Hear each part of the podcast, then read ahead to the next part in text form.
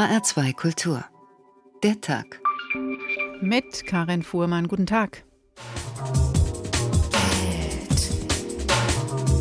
Macht nichts glücklich. Was jetzt in den letzten Tagen so aufgeploppt ist, das ist der Vorwurf, dass es Währungsmanipulationen gegeben hat. Beruhigt nur die Nerven. Doch man muss es schon besitzen. Wenn ich die äh, Währungskurse in die eine oder andere Richtung treibe und dann Geschäfte im Umfeld äh, dieser Manipulation abschließe, dann kann ich da natürlich Gewinne rausziehen. Ich glaube, dass man sicherlich den Banken nicht unbedingt einen Vorwurf daraus machen kann, dass wenn es Mechanismen gibt, die eine Gewinnerzielungsmöglichkeit bieten, dass sie diese Möglichkeit auch letztlich nutzen. Nous parlons de sujets qui concernent tous les citoyens. Wir sprechen hier also über etwas, was praktisch alle Bürger angeht. Jeder, der variabel verzinste Kredite in Anspruch nimmt, das sind nun mal alle Leute, jeder, der wird ein Stück weit betroffen sein. ist wirklich eine ganz üble Form der Marktmanipulation und das muss sehr hart sanktioniert werden und ich befürchte, dass diese Sanktionierung noch nicht hart genug ist. Was viel eher vielleicht zum Vorwurf gemacht werden sollte, ist, dass es hier Mechanismen gibt, die eben solche Manipulationen letztlich erlauben. Der Devisenmarkt ist der größte Finanzmarkt der Welt und hier ist jetzt ein großer Betrug aufgeflogen. Währungsmanipulation. Dieser Markt ist mit am schwersten zu kontrollieren. Rund um die Uhr wird hier direkt miteinander gehandelt. Und während auf der einen Seite einige einen guten Schnitt machen, tragen auf der anderen Seite das Risiko bei solchen Währungsmanipulationen letztlich wir alle. Währungsmanipulationen haben schon unkontrollierbare Krisen ausgelöst und auch ohne dass das passiert, treffen diese miesen Geschäfte am Ende uns Verbraucher. Wahre Währung. Wie man mit Devisen manipuliert, haben wir diese Sendung überschrieben. Dabei liegt es uns fern, Ihnen diese Geschäfte zu empfehlen. Wir Privatmenschen haben da sowieso wenig zu suchen, kriegen nur die Folgen ab. Aber wir werden versuchen, die Mechanismen hinter diesen Geschäften zu begreifen. Wer tut da was? Mit welchen Folgen? Wie könnte man solche Finanztricksereien kontrollieren? Gerade hat die EU saftige Geldstrafen gegen internationale Banken verhängt, wegen der Manipulation von Zinssätzen im letzten Jahr. Wie ein klassisches Kartell hat man sich da abgesprochen. Und was lernen die Banken daraus?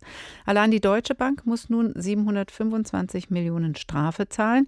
Der öffentliche Aufschrei über den neuen Skandal klingt aber weit lauter als die Schmerzensbekundungen der Deutschen Bank. Die Strafe war schon eingepreist.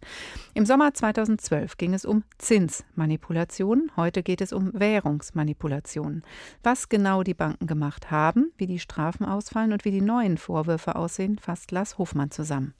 1,7 Milliarden Euro Bußgeld müssen sechs europäische und amerikanische Banken zahlen. Der Vorwurf der EU-Kommission, unter anderem die französische Société Générale, die Royal Bank of Scotland und die amerikanischen Banken Citigroup und JP Morgan hätten wichtige Zinssätze im Euroraum und in Japan manipuliert und sich zu illegalen Kartellen zusammengeschlossen. Die Deutsche Bank muss die höchste Strafe zahlen, 725 Millionen Euro. In einer Mitteilung betonen die beiden Deutsche Bankchefs Jane und Fitchen, mit dem Vergleich, den man mit der EU-Kommission jetzt geschlossen habe, würden Altlasten bereinigt. Der Vergleich betrifft Verhaltensweisen von einzelnen Mitarbeitern in der Vergangenheit, die schwere Verstöße gegen Werte und Überzeugungen der Deutschen Bank darstellen. Wir werden alles tun, um sicherzustellen, dass sich diese Art von Fehlverhalten nicht wiederholt. Eine Milliarde Euro will die Deutsche Bank investieren, um die eigenen Sicherheitssysteme zu verbessern.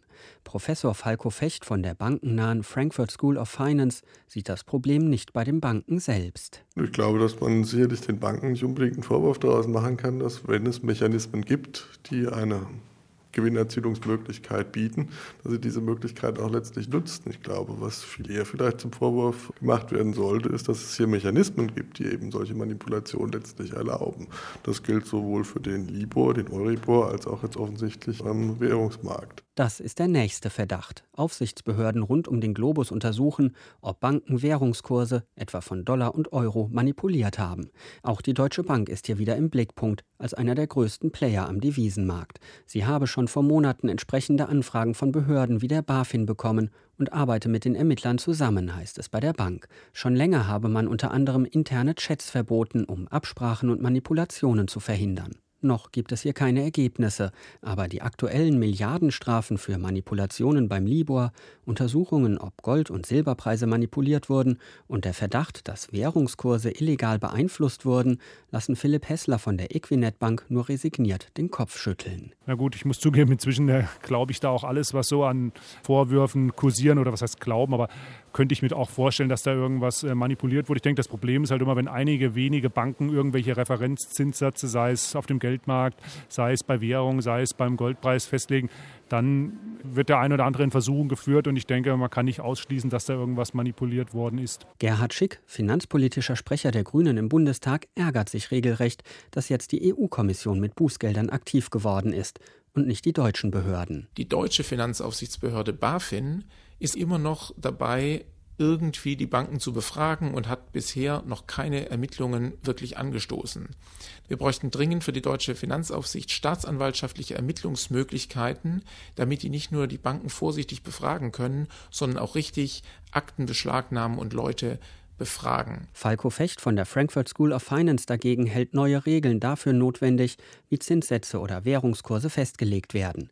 Das müssten nicht zwingend private Banken erledigen, meint er. Ja, letztlich verlässt man sich hier auf privatwirtschaftlich organisierte Mechanismen, die hier das, äh, die Preisfeststellung äh, betreiben. Und ich glaube, das ist nicht unbedingt immer äh, angemessen. Etwa mit elektronischen Handelssystemen könnten tatsächliche Kurse leicht festgestellt und auch festgelegt werden. Dann wäre man nicht auf manipulationsanfällige Absprachen einiger Händler und Banken angewiesen.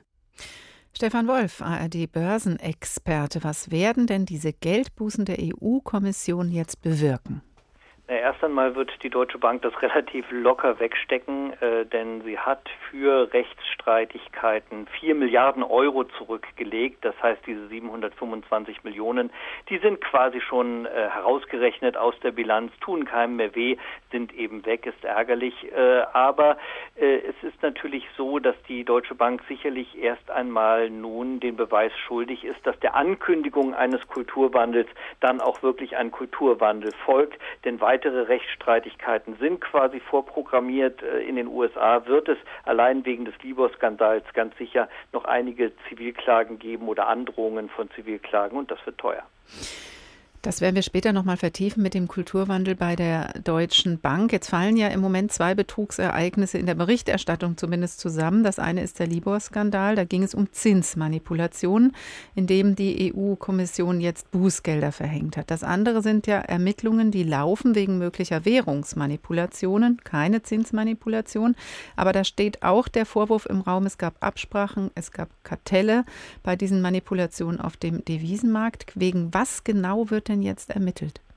Ja, man muss ja sich den Devisenmarkt nicht als einen einheitlichen Markt vorstellen, sondern das sind mehrere Handelsplattformen, an denen 24 Stunden rund um die Uhr mit Devisen gehandelt wird. Und es gibt ja keine amtlich festgestellten Währungskurse mehr, so wie das vor ein paar Jahren war noch, äh, als in Frankfurt äh, ältere Herren äh, gleichzeitig in zwei Telefonhörer telefoniert haben, um dann amtliche Kurse festzustellen, sondern es gibt sogenannte Fixings rund um den Erdball zu fest äh, vereinbarten Uhrzeiten und da wird dann äh, bei hohen Handelsvolumina festgestellt, äh, wie welche Währung zu welcher äh, im Kurs aktuell steht. Und da soll es eben Absprachen gegeben haben, dass gewusst wurde, wohin sich denn dieser Referenzpreis bewegt. Und da konnte man dann schön Wetten darauf abschließen und diese Wetten dann natürlich auch ganz leicht gewinnen. Ist klar, wer den Ausgang der Wette kennt, der gewinnt auch. Und das äh, ist etwa, das ist einer der vielen Vorwürfe. Es gibt noch einige Vorwürfe, die auf sehr komplizierte Handelskonstruktionen hin abzielen, dass also Kunden quasi äh, große Kunden äh, falsche Kurse genannt bekommen haben und dass die Marge dann eingestrichen worden mhm. ist. Das ist dann über sehr komplizierte Derivate, also so Finanzkonstruktionen geschehen. Aber eine ähm, äh, Spezialität in dem Fall ist ja, dass das so eine Art Closed Shop ist. Also diese über diese Währungen, diese Devisen, die werden nicht über die Börse gehandelt, sondern das findet anders statt.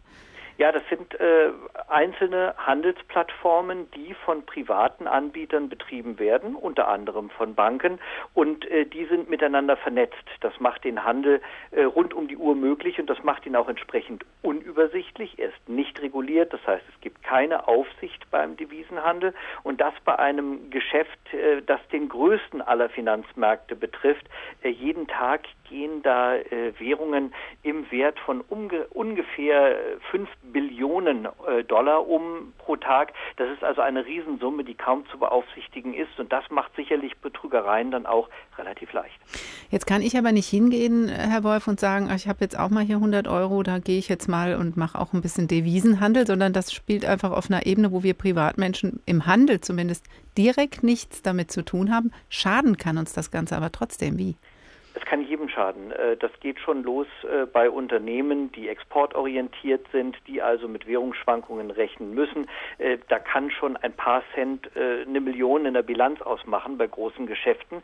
Aber natürlich sind auch die kleineren Anleger betroffen. Der Urlauber, der seine Devisen tauschen möchte, bevor er in den Urlaub fährt. Äh, das trifft jeden, der morgen tankt. Wenn da ein falscher Dollarkurs äh, ausgehandelt worden ist zu meinen Ungunsten, zahle ich einen Bruchteil von Cent mehr für mein Benzin, weil das ja erst einmal in Dollar gehandelt wird, bevor es in die Raffinerien wandert. Das heißt also im Grunde genommen ist von diesen Währungsmanipulationen jeder betroffen, vom Großunternehmer bis über den Mittelständler, äh, über den Häuslebauer bis hin zu demjenigen, der an der Tankstelle steht. Ja, oder auch der Privatanleger, der entsprechende Papiere hat hat.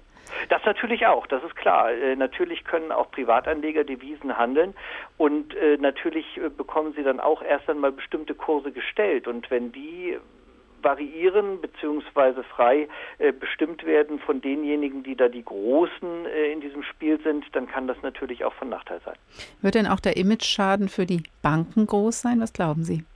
Das Image ist jetzt schon am Boden, das muss man ganz klar sehen, denn äh, es gibt ja inzwischen kaum ein Marktinstrument, von dem nicht behauptet wird, dass es manipuliert werden könnte. Es ist vom Goldpreis die Rede, der manipuliert werden soll, was auch naheliegt, weil das wirklich unter fünf Leuten quasi täglich ausgemacht wird, was äh, so ein Barren Gold kostet.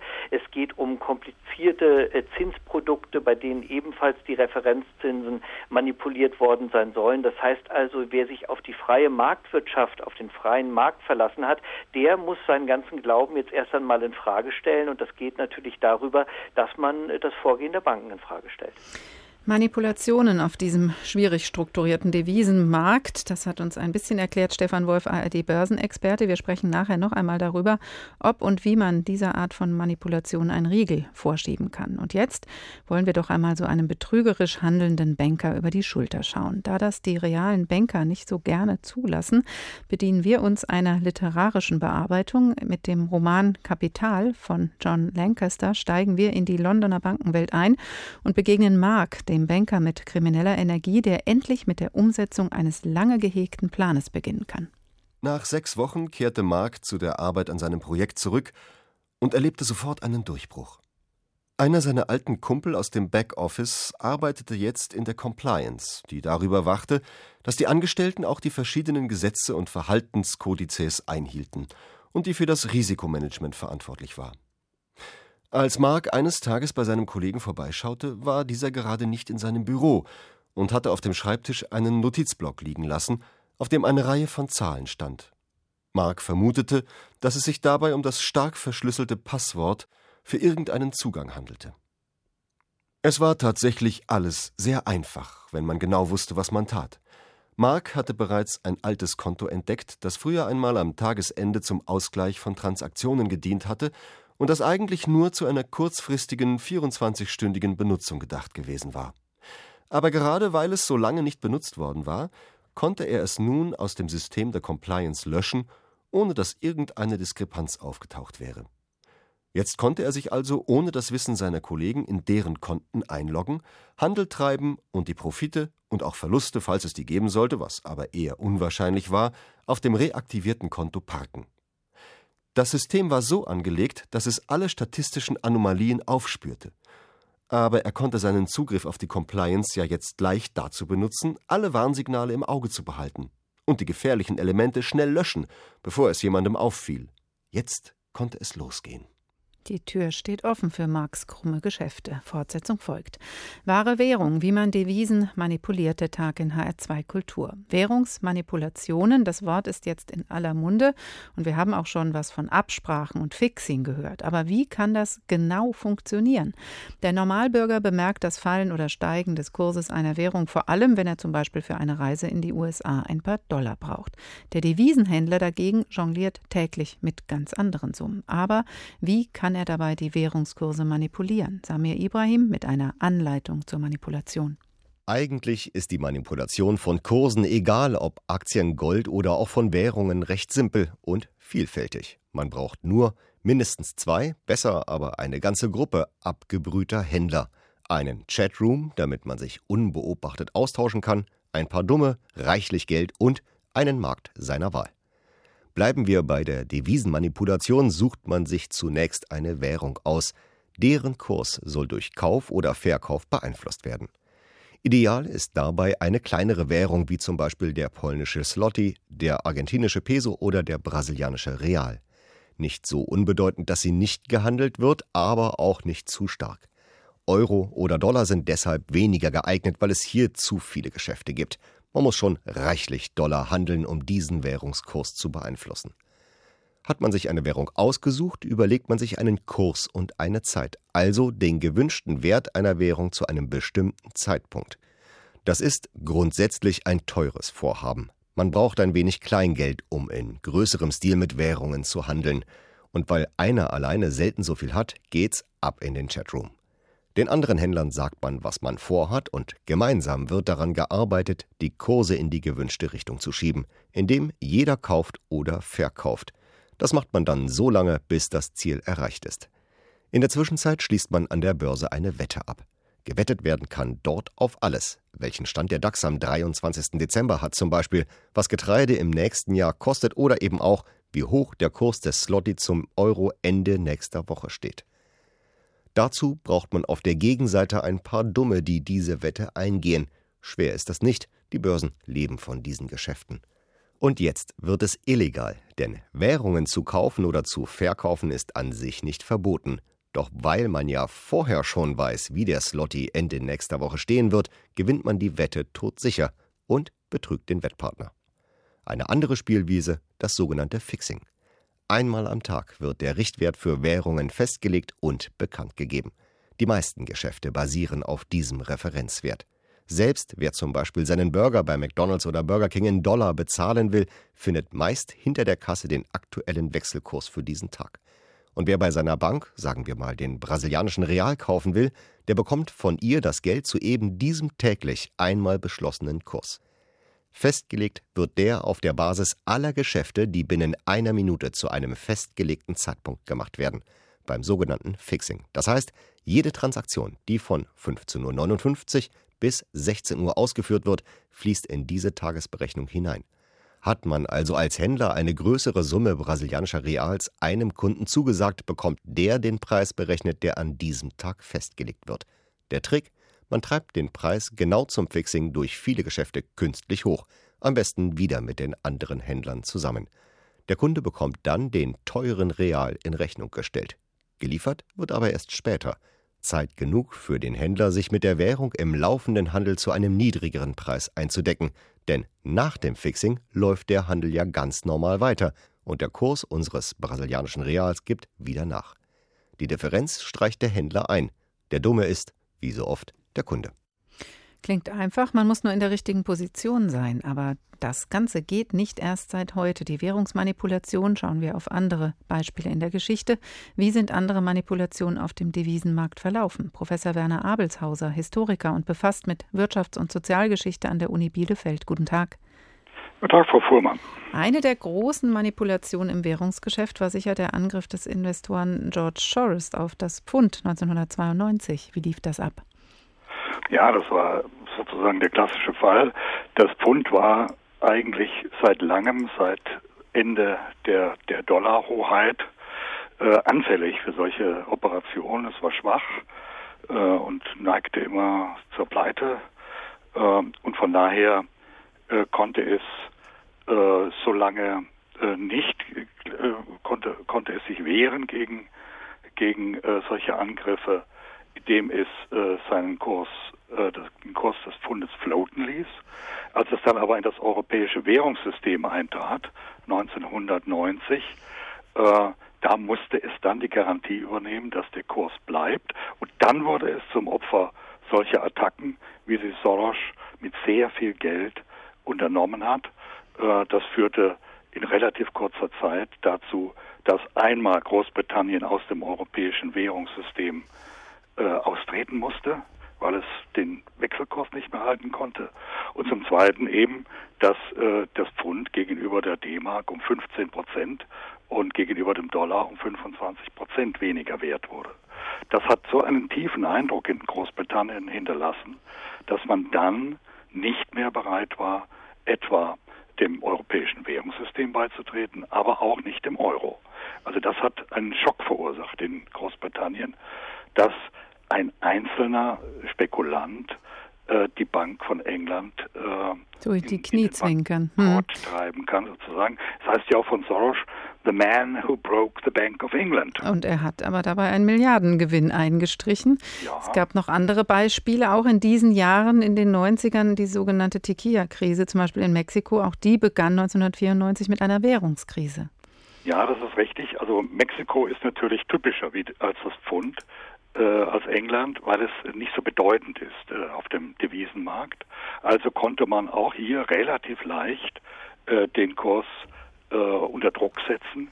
Und das führte dann dazu, dass äh, durch die Abwertung Kapitalknappheit äh, in Mexiko auftrat und von daher dann auch eine Wirtschaftskrise. Und dann haben sich die Spekulanten gedacht, na ja, wenn das in Mexiko geht, äh, dann versuchen wir es doch auch mal in Argentinien. Äh, das war 1995. Oder in Brasilien, das war 1999. Und dann hat man dasselbe nochmal in einem kleinen Land gemacht, in Thailand, 1999. Und das hat schließlich eine gewaltige Welle ausgelöst, die sogenannte Asienkrise, äh, unter der praktisch alle asiatischen äh, Kapitalmärkte gelitten haben, außer China. Es war aber kein Zufall, dass das alles in diesem Zeitraum passierte, oder wie kam das?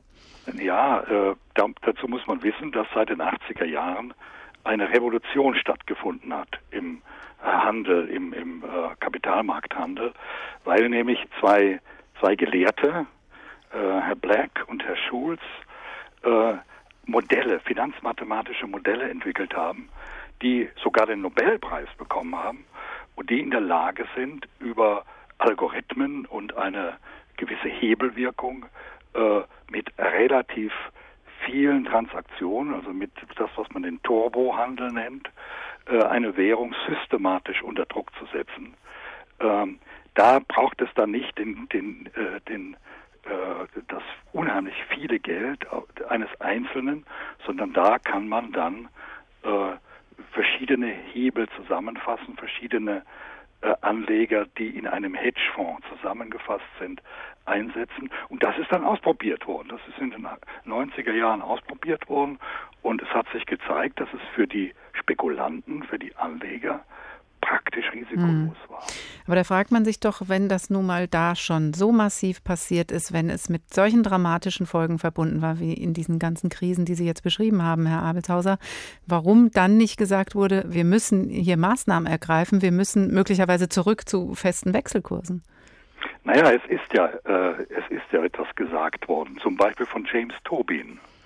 Äh, der, äh, der hat ja äh, gesagt, wenn dieser Turbohandel diese Wirkung entfacht, also dass Tausende und Abertausende von Transaktionen äh, hier laufen, dann müssen wir einfach eine Steuer auf Transaktionen äh, erheben, eine ganz geringe, also etwa 0,2 Prozent, und dann entfallen bei weitem die meisten dieser Transaktionen, weil sie nicht mehr rentabel sind. Also hier gab es einen Vorschlag, die Transaktionssteuer, und die ist ja auch ist zu einem gewissen Grad aufgegriffen worden. Jetzt 20 äh, Jahre später. ja, 20 Jahre später. Und allerdings in einer etwas perversen Form. Denn jetzt sagt äh, die Politik nicht mehr, wir wollen diesen Turbohandel äh, durch, äh, durch äh, die Steuer abschaffen, und blockieren, sondern jetzt entdeckt man die Transaktionssteuer als eine ganz normale Einnahmequelle, sozusagen als eine Börsenumsatzsteuer. Äh, und das ist eigentlich nicht im Sinne des Erfinders gewesen. Und das kann auch nicht dazu beitragen, den Turbohandel und diese finanzmathematisch geniale Abzocke äh, zu ändern. Aber immerhin steht sie im Koalitionsvertrag, die Transaktionssteuer. Ja, Professor, das äh, ist natürlich unheimlich beruhigend. Ja, Professor Werner Abelshauser, Wirtschafts- und Sozialhistoriker an der Uni Bielefeld. Vielen Dank. Bare Währung, wie man Devisen manipuliert, der Tag in HR2 Kultur. Mal sehen, wie weit Mark, der Londoner Banker, mit der Umsetzung seines Planes mittlerweile gekommen ist. Der Plan war ganz einfach. Er würde handeln. Natürlich nicht mit seinem eigenen Konto, er war ja schließlich kein Dieb, sondern mit dem der Bank, bis er so an die 50 Millionen Pfund verdient hatte. Ein gravierender Betrag. Ein Betrag, der die Bank nicht in Gefahr brachte, der aber einen unumstößlichen Beweis für Marks Talent liefern würde. Und dann würde er die Karten auf den Tisch legen, ihnen erzählen, was er gemacht hatte, und sie dann selbst ihre Schlüsse ziehen lassen, wobei sie nur zu einem einzigen Ergebnis kommen konnten, dass er jemand war, der Risiken einging, verbunden mit dem Talent, eine spektakuläre Rendite einzufahren, und dass nun 50 Millionen gute Gründe existierten, ihm das zu geben, was er wollte. Nämlich, jedenfalls für den Moment, Rogers Job. Mark hatte diese Woche bereits seine ersten Handelsgeschäfte gemacht. Der Finanzsektor durchlief gerade eine unruhige Phase. Er hatte einige Derivate erworben und eine langfristige und optimistische Position bei dem Verhalten des argentinischen Pesos gegenüber dem Yen aufgebaut. Innerhalb von 72 Stunden hatte sich die Währung um 6 Prozent in die richtige Richtung bewegt. Dank der Hebelwirkung und des wertsteigernden Effekts von Derivaten hatte Mark seine Wette nahezu verdoppelt, was bedeutete, dass er auch das Geld der Bank verdoppelt hatte. Danach hatte er die Position aufgelöst und den Profit auf dem reaktivierten Konto versteckt. Anschließend hatte er eine große Wette auf den Dollar abgeschlossen, den guten alten, sehr aus der Mode gekommenen Dollar, gegenüber einem Korb aus zahlreichen anderen Währungen. Diese Wette verlief so hervorragend, dass er die Position noch offen gelassen hatte und auf dem besten Wege war, sein Geld noch einmal zu verdoppeln. Das war nicht einfach nur ein Beweis dafür, dass er ein Talent für diese Art von Handel hatte, es war nicht nur ein Symptom, es war die Sache an sich. So und nicht anders sah Genialität aus. Sieht alles ganz gut aus für Mark, den Romanbanker, der seinen Chef Roger um seinen Posten beerben will. Mal sehen, was draus wird. Devisenhändler können Währungen manipulieren und das hat auch in der realen Welt offensichtlich ganz gut funktioniert. Nur wird jetzt gegen sie ermittelt. Davon haben wir jetzt gehört und wir werden in den nächsten Tagen und Wochen ganz sicher darüber noch viel mehr hören. Der Kurs einer Währung ist natürlich nicht nur für Spekulanten interessant, er ist auch entscheidend für die Wirtschaftskraft und die Attraktivität von Waren auf auf internationalen Märkten. Deswegen ist auch die Manipulation so gefährlich. Ist der Kurs niedrig, sind meine Waren für das Ausland attraktiv. Ich kann wiederum aber nicht so gut mit meiner Währung einkaufen. Ich kann aber ein Land auch schwächen, indem ich seine Währung schwäche. So geschehen im Iran aus politischen Gründen, wie Sie wissen. Berang Samsami beginnt seinen Bericht über den Währungskrieg gegen den Iran im Jahr 1995. Der Präsidialerlass, den ich nächste Woche unterzeichnen will, umfasst nicht nur den Energiesektor, sondern alle amerikanischen Exporte in den Iran sowie alle Investitionen amerikanischer Unternehmen und ihrer Niederlassungen. Unseren Schätzungen zufolge wird das Embargo begrenzte Auswirkungen auf unsere Unternehmen und Arbeitnehmer haben. Nach Prüfung aller Optionen habe ich jedoch entschieden, dass wir selber Opfer bringen und eine Führungsrolle übernehmen müssen, wenn wir andere Nationen zu Opfern veranlassen wollen, um das Verhalten des Iran zu ändern. So Bill Clinton im April 1995. Im Mai 95 unterzeichnet der damalige US-Präsident ein neues Handelsembargo gegen den Iran. US-amerikanische Unternehmen sollen von nun an überhaupt keine Geschäfte mehr in der Islamischen Republik machen. So will Clinton die Führung in Teheran zwingen, auf den Bau einer Atombombe zu verzichten. Der Konflikt um das iranische Atomprogramm lodert in den folgenden Jahren immer wieder neu auf.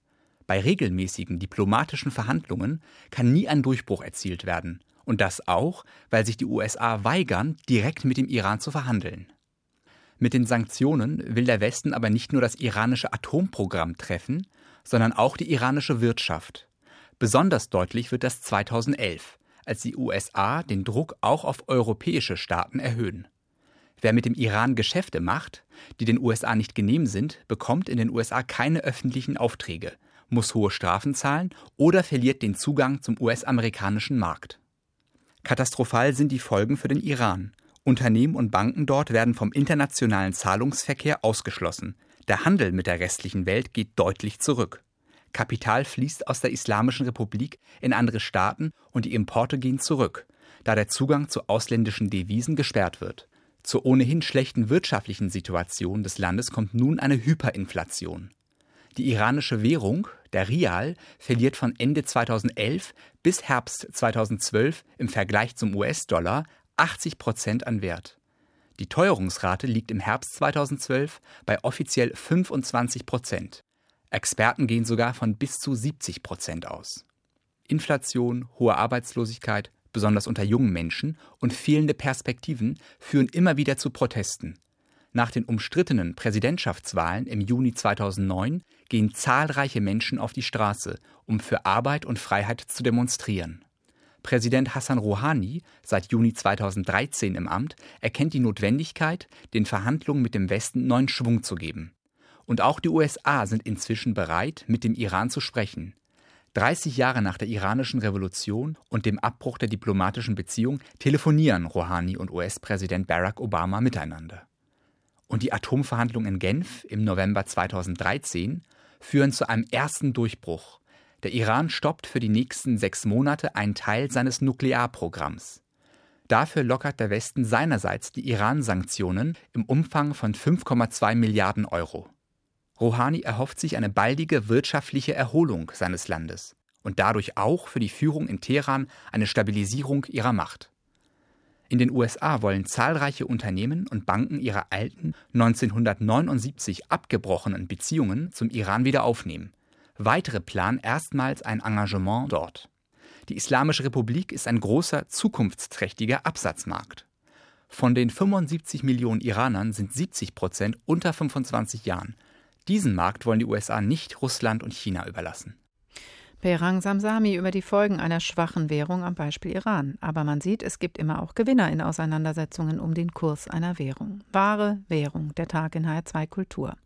Jetzt haben wir gehört von Zins- und Währungsmanipulationen und die Strafen und die Ermittlungen dagegen. Wir haben an historischen Beispielen gehört, wie gefährlich die Manipulation von Währungskursen sein kann. Heftige Krisen folgen, wenn sich manche Devisenhändler auf diese Weise die Taschen voll machen.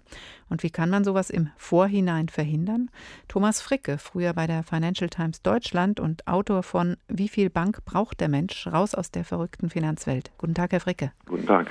Reicht es, Einlagen und Investmentgeschäft zu trennen, Boni zu begrenzen? Ich glaube bei weitem nicht, wenn man mal ein bisschen näher hinguckt, was eigentlich an den Finanzmärkten schiefläuft, dann stellt man fest, dass es eigentlich eine Aufeinanderfolge immer wieder wiederkehrender Blasenentwicklungen, Spekulationswellen, äh, Euphoriewellen gibt, die dann immer irgendwann von dem großen Erwachen, dem bösen Erwachen gefolgt sind und das eigentlich im Laufe der letzten 20, 30 Jahre immer wieder. Da scheint etwas von Grund auf nicht zu stimmen und da entstehen Wellen, bei denen wir im Zweifel auch mitmachen, wo Herdentriebe entstehen, wo alle einem Trend, einer Geschichte hinterherlaufen und das Gefühl haben, da muss man jetzt mit sein, dabei sein und das ist ein Phänomen, was einfach sehr viel tiefer in den Märkten drin liegt und das wird man nicht dadurch äh, beheben, dass man die Boni von Bankmanagern begrenzt. Hm, aber es hört sich fast so ein bisschen an, äh, Herr Fricke, was Sie sagen, wie so ein psychologisches Problem, auch dass da die falsche Grundhaltung herrscht. Ist die überhaupt mit Regeln zu ändern? Man kann das Verhalten wahrscheinlich jetzt per se nicht, also das menschliche Verhalten nicht ändern, das wollen wir ja auch nicht. Man muss nur einfach feststellen, dass an den Finanzmärkten immer wieder diese Bewegungen stattfinden, die nicht dem entsprechen, was man eigentlich ursprünglich mal gedacht hätte, wie Finanzmärkte reagieren, wenn man sie ganz frei laufen lässt. Und da ist in der Tat äh, die Frage, ob man dem Riegel vorschieben kann, ob man die Menschen quasi auch vor sich selbst schützen kann. Ähm, und es gibt Bereiche, wie zum Beispiel den Devisenbereich, wo man einfach nochmal drüber nachdenken muss, ob es wirklich so schlecht war, ähm, das, äh, was man schon mal gemacht hat oder immer wieder probiert hat, nämlich dass man die Wechselkurse einfach festlegt grundsätzlich und dadurch einfach auch für Unternehmen eine viel größere Planungssicherheit schafft. Aber das würde ja gerade zum Beispiel am Beispiel China sehr, sehr stark kritisiert. Der Yuan ist ja immer noch nicht frei handelbar am Devisenmarkt. Ja, das kritisieren vor allen Dingen die, die immer noch daran glauben, dass die freien Wechselkurse zu optimalen Ergebnissen führen und zu großer Stabilität führen, wie das die Vordenker mal uns versprochen haben. Wenn man die Wirklichkeit anguckt, wie es bei freien Wechselkursen abgeht, dann ist das einfach nicht der Fall. Wenn man sieht, wie die D-Mark zum äh, Dollar, beziehungsweise eben später der Euro zum Dollar im Laufe der Jahrzehnte sich bewegt hat, das ist mit realen Faktoren nicht mehr zu erklären. Das ging mal 50 Prozent rauf, dann 40 Prozent runter, dann wieder 40 Prozent rauf und runter. Das ist einfach nicht wirklich nachvollziehbar und das schafft enorm viel Unsicherheit. Und beim Stichwort China muss man natürlich sagen, die sind offenbar damit gar nicht so schlecht gefahren. Das ist ein erfolgreiches Modell, das ähm, funktioniert, was seit vielen Jahren sehr hohes Wirtschaftswachstum mit sich bringt. Also muss man schon äh, eine Erklärung finden, warum diese festen Wechselkurse dann negativ waren. Übrigens haben auch wir äh, Deutschen in der Nachkriegszeit einen festen Wechselkurs gehabt zum Dollar. Da gab es damals ein festes Wechselkurssystem und haben in dieser Zeit unsere Wirtschaftswunder gehabt. Also ganz so schlimm kann das nicht sein und vielleicht ist das sogar ein, ein guter Beitrag, um mehr Stabilität zu schaffen. Aber ich höre die Banken schon aufschreien, auch wenn man noch weiter liest in Ihrem Buch und Sie Ihre Forderungen nach der radikalen Wende in der Finanzmarktregulierung sich anschaut. Sie fordern ja auch eine sehr höhere Eigenkapitalquote für die Banken, als es eben momentan ist. Da werden die Banken natürlich sagen, wie sollen wir da noch Geschäfte machen, wenn wir so in den Würgegriff genommen werden? Das schwächt die Wirtschaft. Das sagen die Banken, wenn man so ein bisschen in die Expertenwelt äh, sich äh, orientiert und da mal hört, was Experten sagen, die halt jetzt nicht so nah an den Banken dran sind, gibt es einen zunehmenden Konsens äh, zu sagen, wenn man diese Eigenkapitalquoten, also die eigenen Mittel bei den Banken erhöhen würde, also wenn man die Banken dazu zwingen würde, viel mehr eigene Mittel zu, äh, zu halten, würde es sie am Ende auch viel stabiler machen. Das ist ja etwas, wovon sie am Ende profitieren in Krisen, wenn sie dann mehr eigene Mittel haben. Das kann am Ende sogar stabilisierend wirken und die Gefahr, dass das die Realwirtschaft so stört, ist möglicherweise viel geringer, als dass die Banken natürlich jetzt im ersten Moment erstmal prophezeien. Wenn man sich anguckt, wo das tatsächlich schon beschlossen ist, ein äh, sehr markantes Beispiel ist die Schweiz. Das ist ja nun ein Land, was definitiv sehr stark von den Banken le lebt. Da ist schon eine deutliche Anhebung der Eigenkapitalquoten beschlossen worden. Die sollen auf bis zu 20 Prozent steigen. Bislang waren das so Größenordnung von drei, vier Prozent. Das wird alles nicht sofort passieren es ist auch gut, dass das nicht von einem Tag auf den anderen passiert. Aber wenn man das in Schritten langsam macht, ist das, glaube ich, eine Sache, die insgesamt stabilisierend wirkt, die Banken stabilisiert, das System stabilisiert und gleichzeitig, wenn man es eben so langsam macht, auch die Realwirtschaft nicht besonders stören wird. Mehr Eigenkapital für die Banken und festere Wechselkurse fordert Thomas Fricke, Betreiber des Portals Wirtschaftswunder. Dankeschön. Wahre Währung, wie man Devisen manipuliert, der Tag in HR2 Kultur. Völlig losgelöst und fast unbegrenzt arbeitete der Londoner Banker Mark jetzt die ganze Zeit noch immer daran, 50 Millionen Pfund zu vervielfachen. Nur dann. Das war Marks Fehler gewesen. Er hatte nicht damit gerechnet, dass die Angestellten der Compliance und der Sicherheit nicht nur die Computer aller anderen überprüften, sondern auch ihre eigenen. Das war vor drei Tagen gewesen, am Freitagnachmittag. Der Mann von der Compliance hatte die Sache untersucht und entdeckt, dass nicht autorisierte, höchstwahrscheinlich illegale Handelsgeschäfte stattgefunden hatten. Daraufhin hatte er seinen Vorgesetzten informiert und eine größere Gruppe von Bankangestellten hatte das ganze Wochenende durchgearbeitet. Mark hatte mit Aktien im Wert von mehreren 10 Millionen Pfund gehandelt. Zunächst hatte er dabei etwa 15 Millionen Gewinn gemacht, musste aber dann einen Rückschlag einstecken und war im Augenblick an die 30 Millionen Pfund im Minus. Just in diesem Augenblick war ein ganzes Team von Händlern damit beschäftigt, die übrigen noch offenstehenden Positionen abzuwickeln. Seit heute Morgen um 6 Uhr befand sich Mark wegen Betrugsverdachts in polizeilichem Gewahrsam. Die nicht autorisierten und oder illegalen Handelsgeschäfte hatte er direkt vor der Nase seines Vorgesetzten durchgeführt. Das war die Formulierung, die Lothar benutzte, direkt vor der Nase seines Vorgesetzten, wobei er auf Roger in der dritten Person Bezug nahm. Einen Moment lang wusste Roger deshalb nicht genau, wen er damit meinte, ihn oder sich selbst. Doch meinte er ganz offensichtlich Roger, wie sich aus seinen nächsten Worten erkennen ließ. Es handelt sich hier um grobe Fahrlässigkeit. Sie sind fristlos und mit sofortiger Wirkung entlassen. Sie haben 15 Minuten, um Ihren Schreibtisch zu räumen und das Gebäude zu verlassen. So trieb Mark sein Unwesen und scheitert damit bei John Lancaster. Kapital oder auch Capital heißt sein Roman über das Leben in London. Hier müssen Regeln her. Ich weiß nicht, in wie vielen Sendungen das wie viele Gesprächspartner schon gesagt haben. Eben hat es Thomas Fricke noch einmal nachvollziehbar unterstrichen. Aber die Banken wehren und wehren und wehren sich. Allen voran die Deutsche Bank. Gerade gestern Abend war das zu beobachten. Finanzminister Schäuble warnte vor einer nachlassenden Regulierung der Banken. Deutsche Bank Co-Chef Fitschen reagierte prompt, es sei populistisch und unverantwortlich, wenn man die Fortschritte im Bankenbereich nicht sehe. Dann schauen wir sie uns doch mal an, die Fortschritte, am Beispiel der Deutschen Bank. Vanessa Rennert über den angekündigten Kulturwandel bei der Deutschen Bank und was daraus geworden ist. Im Investmentbanking so weitermachen wie bisher ist keine Option. Das waren die Worte von Deutsche Bank Co-Chef Anshu Jain im vorigen Herbst, als er und sein Partner Jürgen Fitschen die neue Strategie der Bank vorstellten. In Zukunft sollte ein anderer Geist herrschen. Long-term orientation, sustainability, client-focused, teamwork and partnership. Langfristig orientiert, nachhaltig, kundenorientiert, Teamwork und Partnerschaft. Klingt wie Schlagworte aus einem Managerhandbuch. Und Kollege Fitschen wurde nicht müde zu betonen, dass sich das Unternehmen jetzt einen Kulturwandel verordnet hat. Alles das ist Teil einer Kultur, in der es darum geht, dass wir zu dem Kundenkreis eine klare Botschaft senden, dass wir es können und dass wir es auf eine Art und Weise machen, die von Vertrauen gekennzeichnet ist. Nun war dieser Kulturwandel auch bitter nötig, denn das Image war schon deutlich ramponiert. Die Autoren der Süddeutschen Zeitung formulieren es so: Fast immer, wenn es irgendwo qualmt und stinkt, ist die Deutsche Bank nicht weit. Doch was ist seit dem Bekenntnis zur Einsicht tatsächlich passiert? Nach eigener Angabe hat die Deutsche Bank zum Beispiel die Geschäftsbeziehungen zu Kunden aufgekündigt, die an der Produktion von Streubomben beteiligt sind. Das Konkreteste ist allerdings die Einführung eines neuen Vergütungssystems. Bonuszahlungen werden jetzt später ausgezahlt. Banker im Investmentbanking bekommen ihre Boni nicht mehr in drei Tranchen über drei Jahre verteilt, sondern erst nach fünf Jahren. Und nur dann, wenn sich der Erfolg als dauerhaft herausstellt. Dennoch variiert die Bezahlung der einzelnen Mitarbeiter immer noch stark. Aus dem Geschäftsbericht für 2012 geht hervor, dass das durchschnittliche Einkommen für einen Mitarbeiter im Kapitalmarktgeschäft bei über 170.000 Euro lag.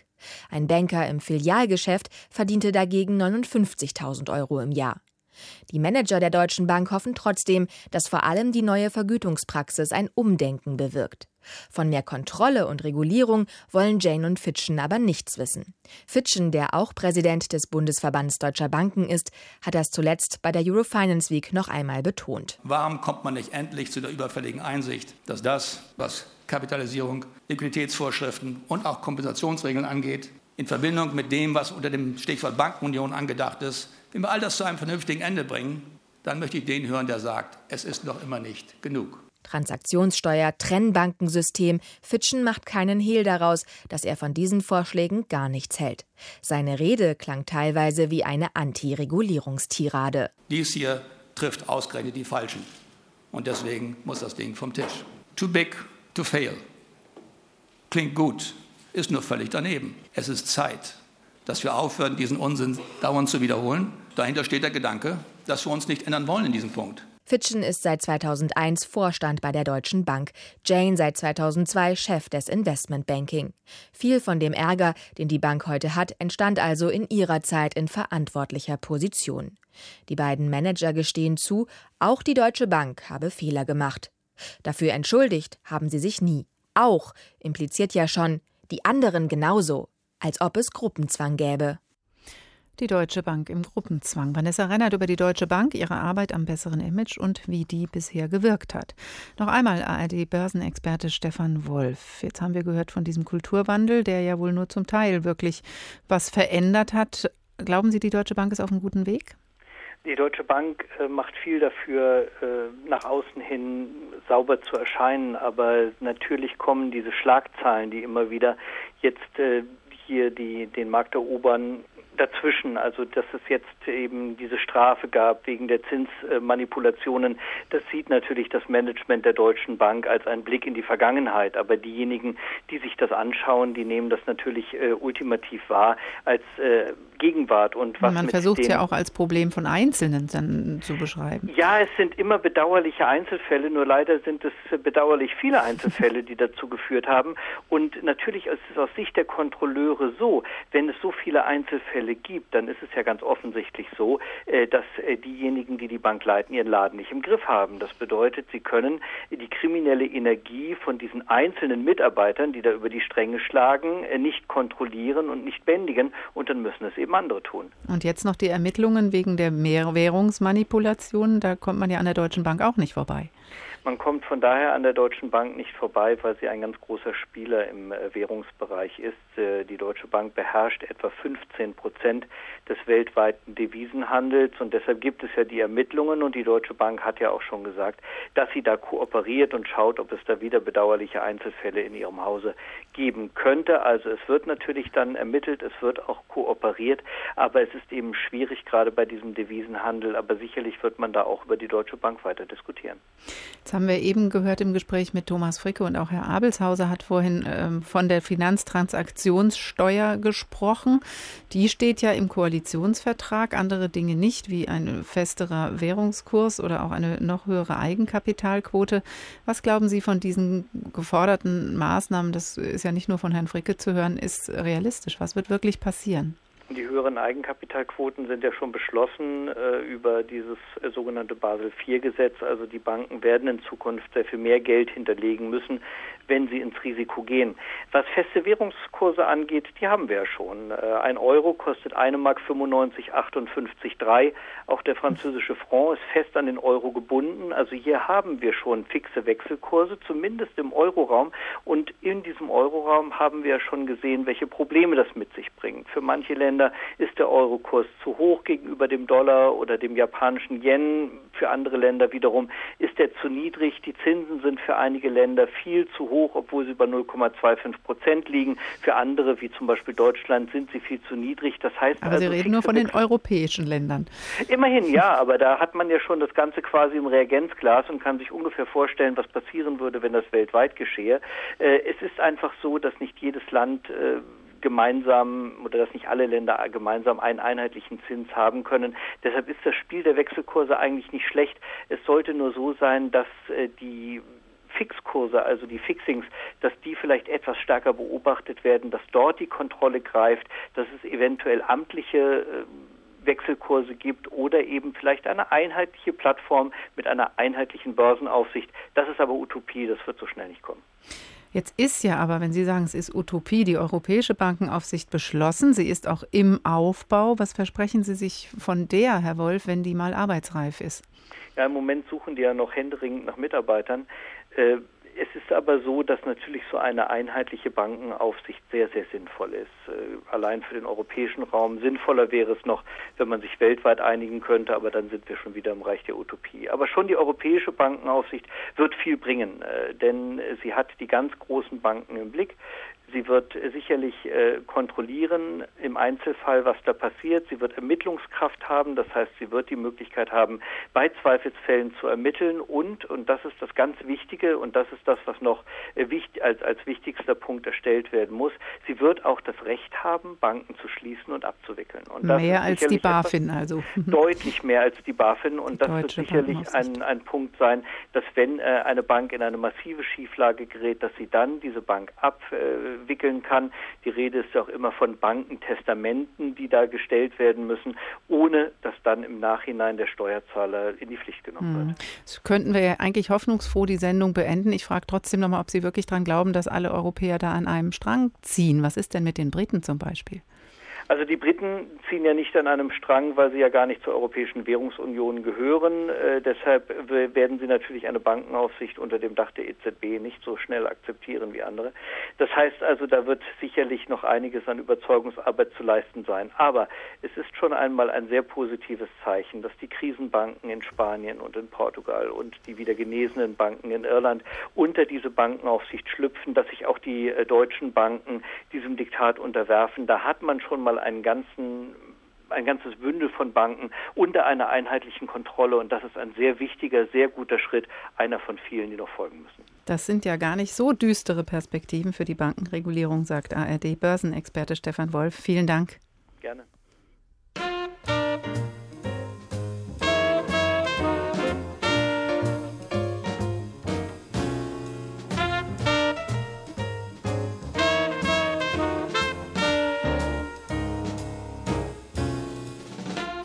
Das war der Tag für heute. Wahre Währung. Wir haben uns damit beschäftigt, wie man Devisen manipuliert, wohl wissend, dass das, was in diesem Skandal bis jetzt an die Öffentlichkeit gerät, wahrscheinlich auch wieder nur die Spitze eines Eisbergs ist. Komisch, dass anderes dagegen viel schneller erfasst wird als solche Machenschaften, zum Beispiel die Ortungsdaten unzähliger Handys, die die NSA nach neuesten Berichten sammelt.